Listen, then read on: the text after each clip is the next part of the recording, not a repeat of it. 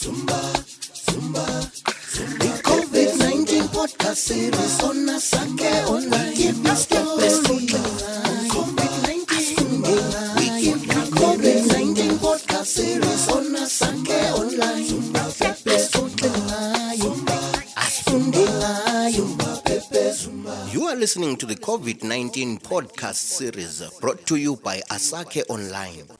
Hello and welcome to our show. My name is Lee, and today we are discussing challenges still being faced by gender based violence survivors or victims, as we may call them, and on the way forward in mitigating these challenges. If we recall correctly, last year when government announced level 5 lockdown, there was a public outcry by gender based violence activists as there was an increase in the number of gender based violence cases in the country attributed to the lockdown level 5 and with them calling upon the government to make it easy for GBV survivors to access help during the lockdown. This year, another lockdown was announced, level 4, and this meant that women and children have to once again be locked down with their abusers. On today's show, we have Miss Melissa Ndlovu, the programs manager at Mtonjeni Women's Forum, an organization that works with women and girls based in Bulawayo, and Miss Rotina Mafume, the communications and advocacy manager from Musasa Project, an organization that also deals with women and girls nationally. Our first question on today's show is what challenges are GBV victims still facing during the lockdown? COVID-19 First of all, they cannot quickly report. Uh, secondly, they don't have transportation to access the services that they need, and most of them will miss the 72 um, hour post rape support. Uh, the other challenge is that we are removed from the people, and the greatest threat and greatest challenge is we are already living with our abusers. So, survivors are already in the same vicinity at close up with their uh, abusers. And uh, uh, the home becomes an incubation hub for violence. You'll notice that there have been cases um, specifically the case of Trinette where a woman was brutally murdered by her partner um, there's a, another student from Lawa Polytechnic who was also brutally murdered by her partner uh, within this lockdown. There are various other cases from Insiza, from Mzingwane, of um, murder that has taken place um, during the lockdown. And this, um, in my opinion, is, ex- is exacerbated by the fact that intimate, intimate partners are locked in uh, for prolonged periods of times. And um, because of challenges or lack of conflict resolution mechanisms this ends up re- resulting or manifesting itself in violent conflicts. Moving on with the show, ladies, has there been any meaningful intervention by government to try and ease these challenges? There hasn't been any difference from the first lockdown and this lockdown uh, as initiatives to curb uh, the challenge of gender based violence. As you have seen, um, the same issues that we were raising before are the same issues that we are having now. Uh, for starters, the issue of letters that uh, everyone who wants to get out of the house has to have a letter from their employer. And we have more women in the informal sector, and it is difficult for a woman who has been abused to actually tell the police at the roadblock that they are their first rape or they've been sexually assaulted. It's very difficult to talk about these issues.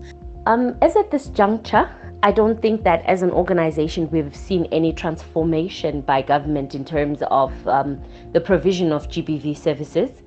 We, however, recognize the role of the courts who have been attending to um, emergency applications for cases such as protection orders against perpetrators of um, violence. Um, we also noticed that the police remain open to attend um, cases of um, gender based violence. However, most of these cases have been the severe cases um, of violence. I'm also aware that as service providers for gender based violence, the government still has not recognized service providers that deal with uh, GBV as an essential service. This therefore means that we are not um, open to travel at liberty um, in terms of assisting some of our clients in different localities. Zumba, Zumba,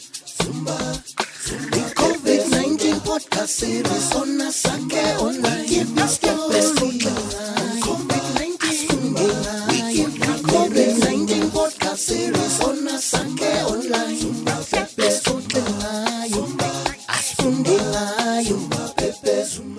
listening to the COVID 19 podcast series brought to you by Asake Online. Welcome to our second segment of the show, where we are still discussing the need to capacitate gender based violence service providers during the pandemic and lockdown as means to ease challenges faced by gender based violence survivors or victims.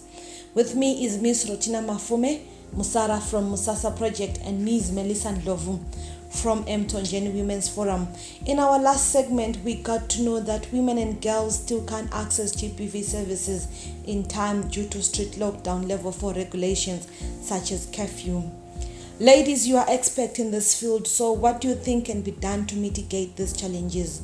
The government and various stakeholders have to think around um, emergent uh, emergence means by way of helping women and girls in these difficult circumstances and we need to have an emergency response mechanism in place.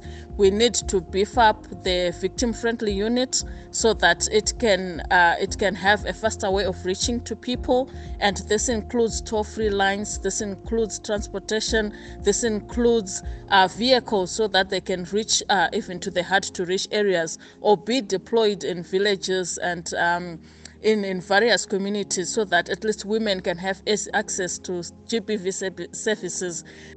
In my opinion, I think that um, the best way that government can assist survivors of GBV during this time is um, actually ensuring that the different stakeholders addressing issues of GBV are considered as essential services and they are allowed to operate um, during this period. Secondly, I think that government has a mandate of ensuring that um, the right to personal security, the right to dignity of all persons, including women, is protected.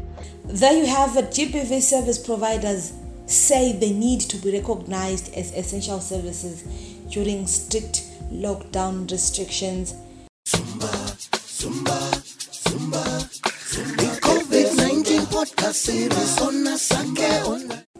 Welcome to the third and final segment of our show, where we are discussing the challenges faced by GBV victims or survivors and the way forward as a nation.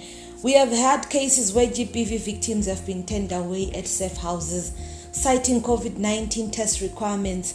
As GBV service um, providers, how are you functioning you know we have to test someone before they are allowed into the shelter house as safety measures we have uh, a mandate to of course test uh, the women for covid-19 before they are put into shelters and uh, also to make sure that the woman who are, the women who are already at the uh, shelters are are safe from COVID 19. So, we are observing WHO protocol guidelines and we are observing the government gu- guidelines again around COVID 19. And I think it's important that the services be available during this time. Noting that there are a few um, shelters that are taking people in because of COVID 19 and the need for rapid tests.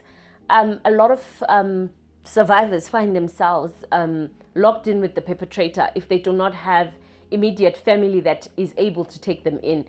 We have been encouraging most of our survivors to seek shelter with um, close relatives until their cases are handled by the courts. Surely, we still have a long way in tackling the challenges that GBV survivors face in this pandemic in accessing help. We hope that the relevant authorities will soon realize that women and girls need them to make their life easy during this pandemic and lockdown. We have come to the end of our program where we were discussing challenges still being faced by gender based violence victims or survivors in level 4 lockdown. We also discussed what can be done to ease these challenges. Please do not forget to like our pages on various social media platforms. Our handle is at CITE ZW on Twitter and Instagram, Center for Innovation and Technology on Facebook, and subscribe to our YouTube channel, Center for Innovation and Technology. My name is Lee, and it's bye for now. Zumba, Zumba, Zumba,